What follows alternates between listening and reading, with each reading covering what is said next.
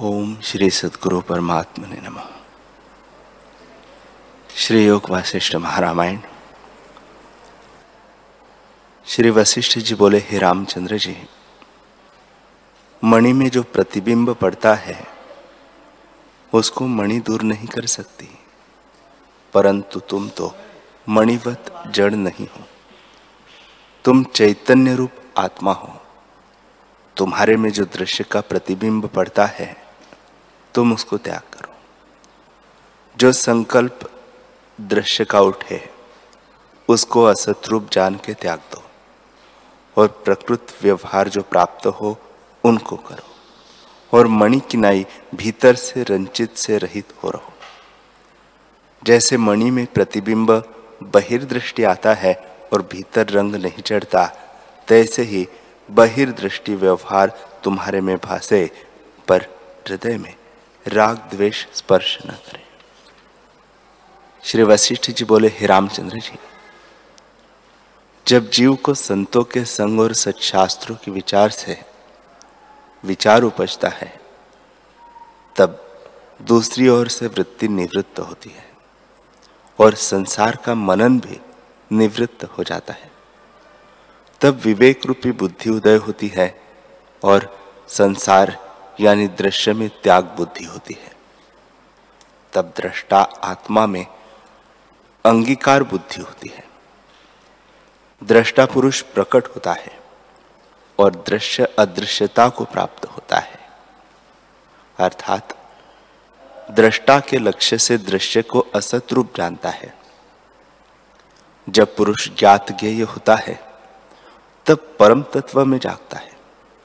और संसार की ओर से घन सुषुप्ति मृतक की नाई हो जाता है। और संसार की ओर से वैराग्य, भोग में अभोग और रस में निरस बुद्धि उपजती है। जब ऐसी बुद्धि होती है, तब मन अपनी सत्ता को त्याग कर आत्म स्वरूप होता है। जैसे बर्फ़ का पुतला सूर्य के तेज से जल रूप हो जाता है, तैसे ही जब मन में संसार की सत्यता होती है, तब उस फूरने से जड़ हो जाता है। जब विवेक रूपी सूर्य उदय होता है, तब मन गल के आत्मरूप हो जाता है। जैसे जब तक मरुस्थल में धूप होती है, तब तक वहाँ से मृत तृष्णा की नदी नष्ट नहीं होती। और जब वर्षा होती है, तब नष्ट हो जाती है। तैसे जब तक संसार की सत्यता होती है, तब तक मन नष्ट नहीं होता। और जब ज्ञान की वर्षा होती है, तब दृश्य सहित मन नष्ट हो जाता है। हे रामचंद्र जी, संसार रूपी वासना के जाल में जीव रूपी पक्षी फंसे हैं। जब वैराग्य रूपी चूहा इनको कतरे, तब जीव निर्बंध हो। जैसे मलिन जल निर्मल होता है, तैसे ही वैराग्य के वश से जीव का स्वभाव निर्मल हो जाता है। जब जीव निराग, निरुपाधि के संग और राग, द्वेष और मोह से रहित होता है, तब जैसे पिंजरे के टूटे पक्षी निर्बंध होता है, तैसे ही जीव निर्बंध हो जाता है। संदेह, दुर्मति शांत हो जाती है। जगत भ्रम नष्ट हो जाता है और हृदय पूर्ण हो जाता है। जैसे पूर्णमासी का चंद्रमा शोभता है, तैसे ही ज्ञानवान शोभता है। सबसे उत्तम सौंदर्यता को प्राप्त होता है और उसका उदय अस्त राग द्वेष नष्ट हो जाता है। सर्वसमता भाव वर्तता है और न्यूनता और विशेषता भाव नष्ट हो जाता है। जैसे पवन से रहित सोम समुद्र अचल होता है, तैसे ही असंग पुरुष, मूक, जड़, अंध कर्म की वासना से रहित अचल हो जाता है और वह सब चेतन प्रकाश देखता है। उसकी बुद्धि विवेक से प्रफुल्लित हो जाती है। जैसे सूर्य के उदय हुए सूर्यमुखी कमल प्रफुल्लित हो आते हैं, तैसे ही वह पुरुष पूर्णिमा के चंद्रमावत दैवी गुणों से शोभता है। बहुत कहने से क्या है? ज्ञात ज्ञेय पुरुष आकाशवत हो जाता है। वह न उदय होता है और न अस्त होता है। विचार करके जिसने आत्म तत्व को जाना है, वह उस पद को प्राप्त होता है, जहाँ ब्रह्मा, विष्णु और रुद्र स्थित है और सब ही उस पर प्रसन्न होते हैं। प्रकट आकार उसका भासता है, पर हृदय अहंकार से रहित है, और विकल्प के समूह उसको नहीं खींच सकते। जैसे जल के अभाव जानने वाले को मृग तृष्णा की नदी नहीं खींच सकती। हे रामचंद्र जी, आविर्भाव और तिरोभाव रूप जो संसार है, उसको रमणीय रूप जान के ज्ञानवान खेद नहीं पाता। देह के नाश में वह अपना नाश नहीं मानता और उपजने में अपना उपजना नहीं मानता। जैसे घट उपजे से आकाश नहीं उपजता, क्योंकि आगे सिद्ध है और घट के अभाव से आकाश का अभाव नहीं होता। तैसे ही देह के उपजय से आत्मा नहीं उपजता और देह के नष्ट हुए नष्ट नहीं होता। जब ऐसा विवेक उदय होता है तब वासना जाल नष्ट हो जाता है और कोई भ्रम नहीं रहता। जैसे मृत तृष्णा की नदी का ज्ञान से अभाव हो जाता है, जब तक जीव को यह विचार नहीं उपजता कि मैं कौन हूँ और यह जगत क्या है, तब तक संसार रूपी अंधकार रहता है। जो पुरुष ऐसे जानता है कि संसार भ्रम मिथ्या उदय हुआ है और परम आपदा का कारण देह अनात्म रूप है। आत्मा से यह जगत भिन्न नहीं और सब आत्म सत्ता करके स्थित है, वही पदार्थ देखता है। सब चैतन्य सत्ता है। मैं अनंत चिदाकाश रूप हूँ और देश काल वस्तु के परिच्छेद से रहित हूँ। और आधि, व्याधि, भय, उद्वेग, जरा, मरण जन्म आदि संयुक्त मैं नहीं।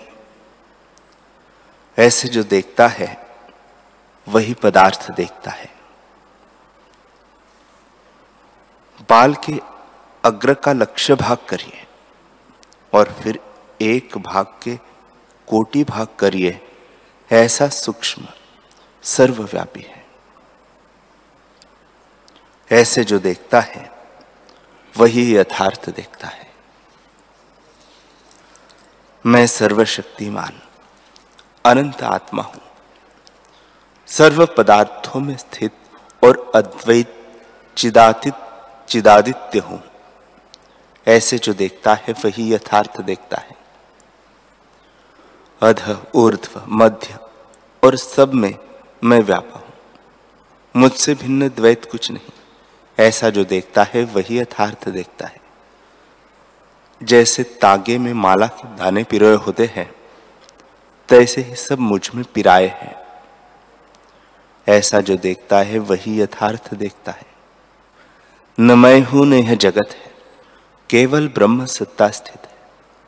सत असत के मध्य में जो एक देव प्रकाशक है, और त्रिलोकी में जो एक है वही मैं एक अविनाशी पुरुष हूँ। जैसे समुद्र में तरंग फुरते हैं और लीन हो जाते हैं, तैसे ही मेरे में जगत फुरते हैं और लीन होते हैं। अथवा प्रथम अहम है, तब दृश्य जगत होता है। सो न मैं हूँ, न जगत है, केवल एक आत्म सत्ता है। अहम और मम उसमें कोई नहीं। ऐसे जो देखता है, सो यथार्थ देखता है। दृश्य से रहित में चैतन्य रूप, भाव अपार हूँ और मैं ही जगत काल को पूर्ण कर रहा हूँ। जो पुरुष ज्ञानवान है, वे सुख, दुख और भाव अभाव में चलायमान नहीं होते। वे केवल ब्रह्मरूप में स्थित है और जगत के भाव अभाव में रहित जगत के भाव अभाव से रहित अनाभाव सन्मात्र रूप है। जो हेयोपादे बुद्धि से रहित आकाशवत, सर्वात्म भाव में स्थित हुए हैं, उनको जगत का कोई पदार्थ अपने वश नहीं कर सकता। वह महात्मा पुरुष, महेश्वर, तम प्रकाश से रहित सब कल्पनाओं से मुक्त, सम और स्वच्छ रूप है। और उदय अस्त रहित सम वृक्ष है। जो ऐसी परम बोध अनंत सत्ता में स्थित है, उसको मेरा नमस्कार है। श्री वशिष्ठ जी बोले, हे रामचंद्र जी, जिसने उत्तम पद का आश्रय किया है, ऐसे जीवन मुक्त पुरुष का कुम्हार के चक्र की नाई प्रारब्ध शेष रहा है। वह पुरुष शरीर रूपी नगर में राज्य करता है और लेपायमान नहीं होता। उसको भोग और मोक्ष दोनों सिद्ध होते हैं। जैसे इंद्र का वन सुखरूप है, तैसे ही उसका शरीर रूपी नगर सुखरूप होता है। शरीर के सुख से वह सुखी नहीं होता और दुख से दुखी नहीं होता। अपने स्वरूप में स्थित रहता है। राम जी ने पूछा, है मुनीश्वर, शरीर रूपी नगर कैसा है? उसमें रह के योगीराज क्या करता है और सुख कैसे भोगता है? श्री वशिष्ठ जी बोले, हे रामचंद्र जी, ज्ञानी का शरीर रूपी नगर रमणीय होता है। और सर्वगुण संयुक्त ज्ञानवानों को अनंत आनंद विलास दिखाता है, जैसे सूर्य प्रकाश को उदय करता है। उस शरीर रूपी नगर में गांठे ईटे हैं, रुधिर और मांस गारा है, अस्थि थंब है, किवाड़ पट है, रोम वनस्पति है, उदर खाई है। छाती चाक है, नव द्वार है और उनमें नेत्र झरोखे हैं। उन द्वारों से त्रिलोकी का प्रकाश होता है। हाथ गली है, जिनसे लेता देता है। मुख बड़ी कंदरा है, ग्रीवा और शीश बड़े मंदिर है और रेखा माला है। जो भिन्न भिन्न लगी हुई है। नाड़ी विभाग करने के स्थान है और प्राणवायु आदि से नाड़ी में जीव विचरते हैं। चिंतामणि रूप आत्मा में श्रेष्ठ बुद्धि वाली स्त्री रहती है, जिसने इंद्रिय रूपी वानर बाँध रखे हैं और जिसके हास्य में महासुंदर फूल है। ऐसा शरीर रूपी पुर ज्ञानवान को महासुख का निमित्त है और सौभाग्य सुंदर रूप है। उस शरीर के सुख दुख से ज्ञानवान सुखी दुखी नहीं होता। हे रामचंद्र जी, जो अज्ञानी है, उनको शरीर रूपी नगर अनंत दुख का भंडार है। क्योंकि अज्ञान से वे शरीर के नष्ट हुए आपको नष्ट हुआ मानते हैं। और ज्ञानवान इसके नाश हुए अपना नाश नहीं मानते। वे जब तक रहते हैं, तब तक शब्द, स्पर्श, रूप, रस, गंध इनको ग्रहण करते हैं। वे इष्ट रूप होके भासते हैं और शरीर रूपी नगर में भ्रम से रहित निष्कंटक राज्य करते हैं। वे लोभ से रहित है। इस कारण शत्रु नहीं लेते और उनको अपने स्थान में आने नहीं देते। वे शत्रु काम, क्रोध, मान मोहादिक अज्ञान रूप है। उनमें वे आप प्रवेश नहीं करते और अपने देश में उनको आने नहीं देते। सावधान ही रहते उनके देश उदारता, धीरज, संतोष, वैराग्य समता, मित्रता, मुदिता और उपेक्षा है। उनमें अज्ञान नहीं प्रवेश करने पाता और आप ध्यान रूपी नगर में रहता है। सत्यता और एकता दोनों स्त्रियों के साथ रखता है और उनसे सदा शोभायमान रहता है। जैसे चंद्रमा चित्रा और विशाखा दोनों स्त्रियों से शोभता है, तैसे ही ज्ञानवान सत्यता और एकता से शोभता है। वह मन रूपी घोड़े पर आरूढ़ होके और विचार रूपी लगाम उसको लगाकर जीव ब्रह्म की एकता रूपी संगम तीर्थ में स्नान करने जाता है।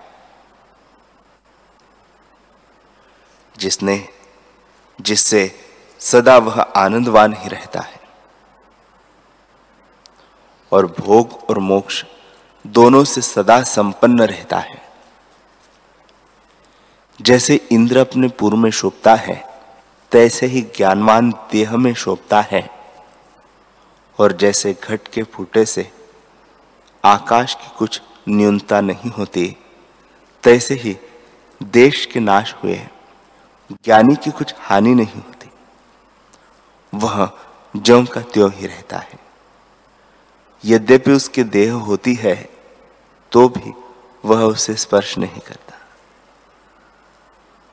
जैसे घट से आकाश स्पर्श नहीं करता और सब क्रियाओं को करता भोगता है, परंतु किसी में लिप्त नहीं होता। सदा एक रस भगवान आत्मदेव में रहता है। जब वह विमान पर आरूढ़ होके शरीर रूपी नगर में विचरता है तब मैत्री रूपी नेत्रों से सबको देखता है। मैत्री भाव उसमें सदा रहता है और सत्यता और एकता सदा उसके पास है, उससे शोभता है और सदा आनंदवान विचरता है।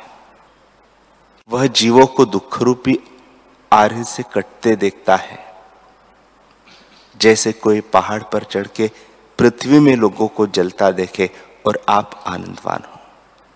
तैसे वह आनंदवान, वह ज्ञानवान जीवों को दुखी देखता है और आप सदा आनंदित रहता है। उसकी दृष्टि में तो सदा अद्वैत रूप है और आत्मानंद की अपेक्षा से अनात्म धर्म को दुखी देखता है। उसके निश्चय में जगत जीव कोई नहीं। और वह चारों प्रयोजन, धर्म, अर्थ, काम, मोक्ष की पूर्णता को प्राप्त होता है। किसी और से उसको न्यूनता नहीं। वह सर्व संपदा, संपन्न विराजमान होता है। जैसे पूर्णमासी का चंद्रमा न्यूनता से रहित विराजता है, तैसे ही यद्यपि वह भोगों को सेवता है तो भी उसको वे दुखदायक नहीं होते। जैसे कालकुट विष को सदाशिव ने पान किया था, परंतु उनको वह दुखदायक न हुआ, तैसे ही वह भी समर्थ है। जैसे चोर को जान के जब उसे अपनी वशवर्ती किया, तब मित्र भाव हो जाता है। तैसे ही भोग उसको दुख नहीं देते। जब जीव भोगों को जानता है कि ये कुछ वस्तु नहीं है, तब वे सुख का कारण होते हैं। और जब तक इनको सत्य जान के आसक्त तो होता है, तब तक दुख के कारण होते हैं। हे रामचंद्र जी, जैसे यात्रा में अनेक स्त्री पुरुष मिलते हैं और परस्पर इकट्ठे बैठते और चलते फिरते हैं परंतु आपस में आसक्त नहीं होते। आगे पीछे चले जाते हैं। तैसे ही ज्ञानवान संसार के पदार्थों में चित्त को नहीं लगाते। जैसे कोई काशिद किसी देश में जाता है और मार्ग में कोई सुंदर रमणीय स्थान दृष्टि आते हैं और कोई मलिन कष्ट के स्थान भासते हैं, परंतु वह राग द्वेष किसी में नहीं करता। जैसे तैसे देखता चला जाता है। तैसे ही ज्ञानवान भोग क्रिया में राग द्वेष से बंधनवान नहीं होता। उसके सर्व संचय सम्यक ज्ञान से शांत हो जाते हैं। कोई आश्चर्य पदार्थ उसको नहीं दिखाई देते। उसके वासना के समूह नष्ट हो जाते हैं। चक्रवर्ती राजा की नहीं शोभता है। और परिपूर्ण होकर स्थित होता है। जैसे क्षीर समुद्र अपने आप में पूर्ण नहीं समाता, तैसे ही ज्ञानी अपने आप में पूर्ण नहीं समाता। हे रामचंद्र जी, इन जीवों को भोग की इच्छा ही दीन करती है, जैसे वे आत्मपद से गिरते हैं और अनात्म में प्राप्त हो, कृपण हो जाते हैं। उनको देख के। उत्तम आत्मपद अवलंबी हँसते हैं कि ये मिथ्या दीन भाव को प्राप्त हुए हैं। जैसे कोई स्वामी होकर स्त्री के वश हो और स्त्री स्वामी की नाई हो तो उसको देख के लोग हँसते हैं। तैसे ही ज्ञानवान भोग की तृष्णा वाले को दीन देख के हँसते हैं। चंचल मन ही परम सिद्धांत सुख से जीवों को गिराता है। इससे तुम मन रूपी हस्ती को विचार रूपी कुंदे से वश करो, तब सिद्ध पद को प्राप्त होंगे। जिसका मन विषयों की ओर धावता है, वह संसार रूपी विष का बीज होता है। इसे प्रथम इस मन को ताड़न करो, तब शांति को प्राप्त होंगे। जो मानी होता है और कोई उसका मान करता है तो वह उपकार कुछ नहीं मानता। पर प्रथम, जब उसको ताड़न करके थोड़े ही उपकार किए से वह प्रसन्न हो जाता है। जैसे धान्य जल से पूर्ण होते हैं, तब जल के सिंचने से उनमें उपकार नहीं होता। और जो ज्येष्ठ आषाढ़ की धूप से तप्त होते हैं तो थोड़ा सा जल सिंचने से भी उनको अमृतवत होता है। तैसे ही जो प्रथम मन का सम्मान कीजिए तो मित्र भाव नहीं होता। और यदि ताड़न करके पीछे सम्मान कीजिए तो उपकार मान के मित्र भाव रखेगा। ताड़न करना विषय से संयम करना है। जब संयम करके निर्वाण हो तब यह सम्मान करना चाहिए कि संसार के पदार्थों में बरतना। तब वह शत्रु भाव को त्याग के मित्र हो जाता है। जैसे वर्षा काल में जब नदी जल से पूर्ण होती है, तब उसमें जल का उपकार नहीं होता। पर शरत काल में जल का उपकार होता है। जैसे राजा को और देश का राज्य प्राप्त हो तो वह कुछ प्रसन्न नहीं होता। पर यदि प्रथम उसको बंदी खाने में डालिए और फिर थोड़े ग्राम दीजिए तो उससे प्रसन्न होता है। तैसे ही जब प्रथम मन को ताड़न कीजिए, तब थोड़े सम्मान से भी सुखदायक होता है। ऐसे तुम हाथ से हाथ दबा के दांतों से दांत मिला के और अंग से अंग रोक के इंद्रियों को जीत। मनुष्य के हृदय में मन रूपी सर्प कुंडाल मार के बैठा है और कल्प रूपी विषय वह पूर्ण है। जिसने उसका मर्दन किया है, उसको मेरा नमस्कार है।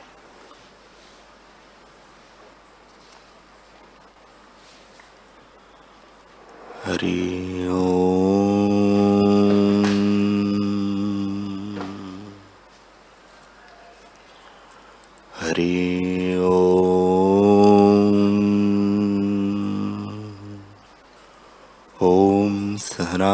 सहनावतु सहनौ भुनक्तु, सह वीर्यं करवावहे, तेजस्विनावधीतमस्तु, मा विद्विषावहे, ॐ शान्तिः शान्तिः शान्तिः। श्री सद्गुरुदेव भगवान की जय।